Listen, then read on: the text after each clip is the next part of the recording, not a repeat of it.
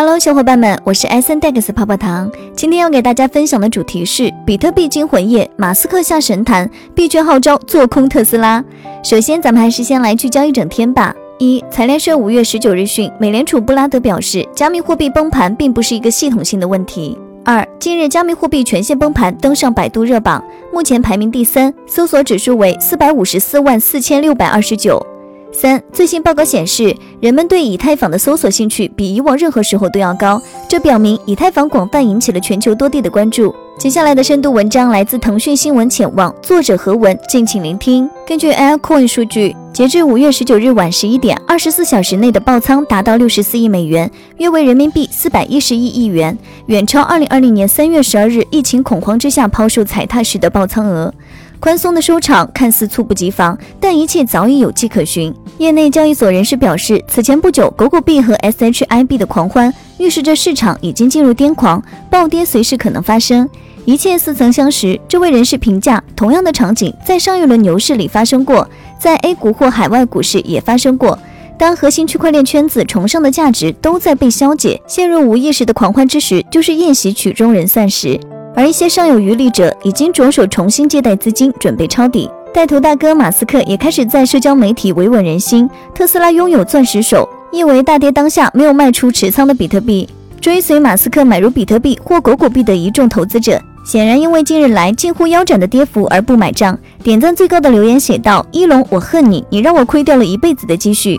从宣布特斯拉支持比特币支付，将 Twitter 签名改为比特币。再到质疑比特币挖矿方式浪费能源，马斯克对于这一市值第一大加密资产的态度反复，让一众币圈粉丝对其态度也发生反转。其中不乏有声音开始在社交媒体中号召做空特斯拉，以报马斯克对比特币始乱终弃、操纵市场之仇。这属于疫情之后的超级流动性，比特币等加密资产在二零二零年末开始受到包括灰度、micrstrategy 等基金和产业资本的青睐。在真金白银的投入之后，比特币价格迎来持续涨幅。灰度资产管理公司是数字货币集团 DCG 于二零一三年设立的子公司。灰度的特殊之处在于，其为投资者提供了一种合法买卖加密货币的渠道。只要有一个美股账户，就可以在二级市场像买卖股票一样交易由灰度设立的加密资产信托基金 GBTC，而不用考虑币圈交易所复杂的出入金流程。除此之外，包括 MicroStrategy 等上市公司也在二零二零年开始盯上比特币。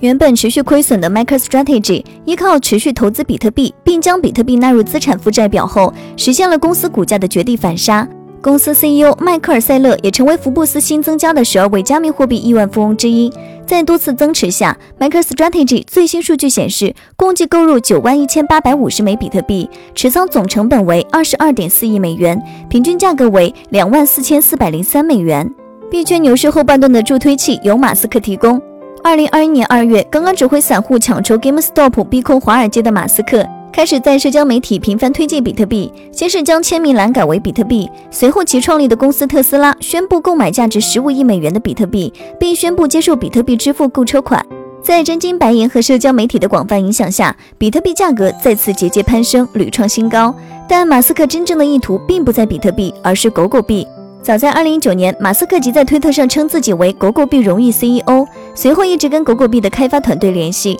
还提出为狗狗币的开发提供资金，但开发团队礼貌地拒绝了这个提议。马斯克在与团队的交谈中，重点建议他们提高狗狗币的交易吞吐量。比特币受限于设计时的一兆区块大小，交易吞吐量每秒仅能支持六笔左右，因此也被视作比特币被用以支付工具最大的软肋。提高狗狗币的交易吞吐量，针对的正是比特币这一弱点。在表态支持比特币三个月后，马斯克在五月突然发难，攻击比特币挖矿消耗能源过多，因此特斯拉暂停使用比特币来支付购车费用，并考虑使用能源消耗更低的加密货币。随后，马斯克对比特币一直宣扬的去中心化特点也进行了供给。比特币的算力高度集中化，某个单一地区的供电障碍竟然让比特币算力下降了百分之三十五，这显然不是去中心化的。同时，他指出，狗狗币在理想汽车情况下，可将区块时间加快十倍，将区块大小增加十倍，并降低手续费用一百倍。马斯克的一捧一踩之间，引发币圈新内战。他甚至直接在推特上询问粉丝，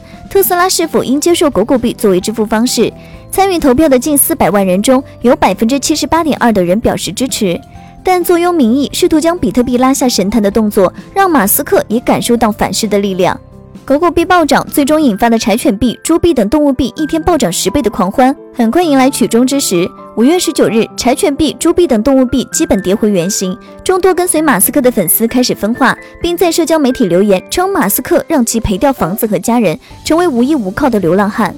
比特币社区的 KOL 也开始攻击马斯克，甚至狗狗币联合创始人杰森指责称，马斯克一直是一个赌棍骗子，以后也将是。大众本身在决策时只取决于那个符号和热点是不是挂钩，但在狂潮退去时，马斯克也从神变回了人。前述人士如此评价。另一方面，在中国三大行业协会集体发生整治虚拟货币乱象、提示炒币风险后，五月十九日，在国内依旧提供法币购买入口的某交易所暂停了 OTC 场外交易。此外，主做钱包业务的比特派也在五月十八日宣布停止 OTC 交易，这意味着提供人民币直接购买虚拟货币的入口已经引起监管高度注意。三协会强调，社会公众应加强风险防范意识，珍惜个人银行账户不用于虚拟货币账户充值和提现、购买和销售相关交易充值码以及划转相关交易资金等活动，谨防个人资金受损。为避免银行卡被冻，炒币玩家内部总结出不少经验。例如，不要用工资卡、常用卡进行买卖，如果一旦被冻结，房贷、车贷都会被断掉，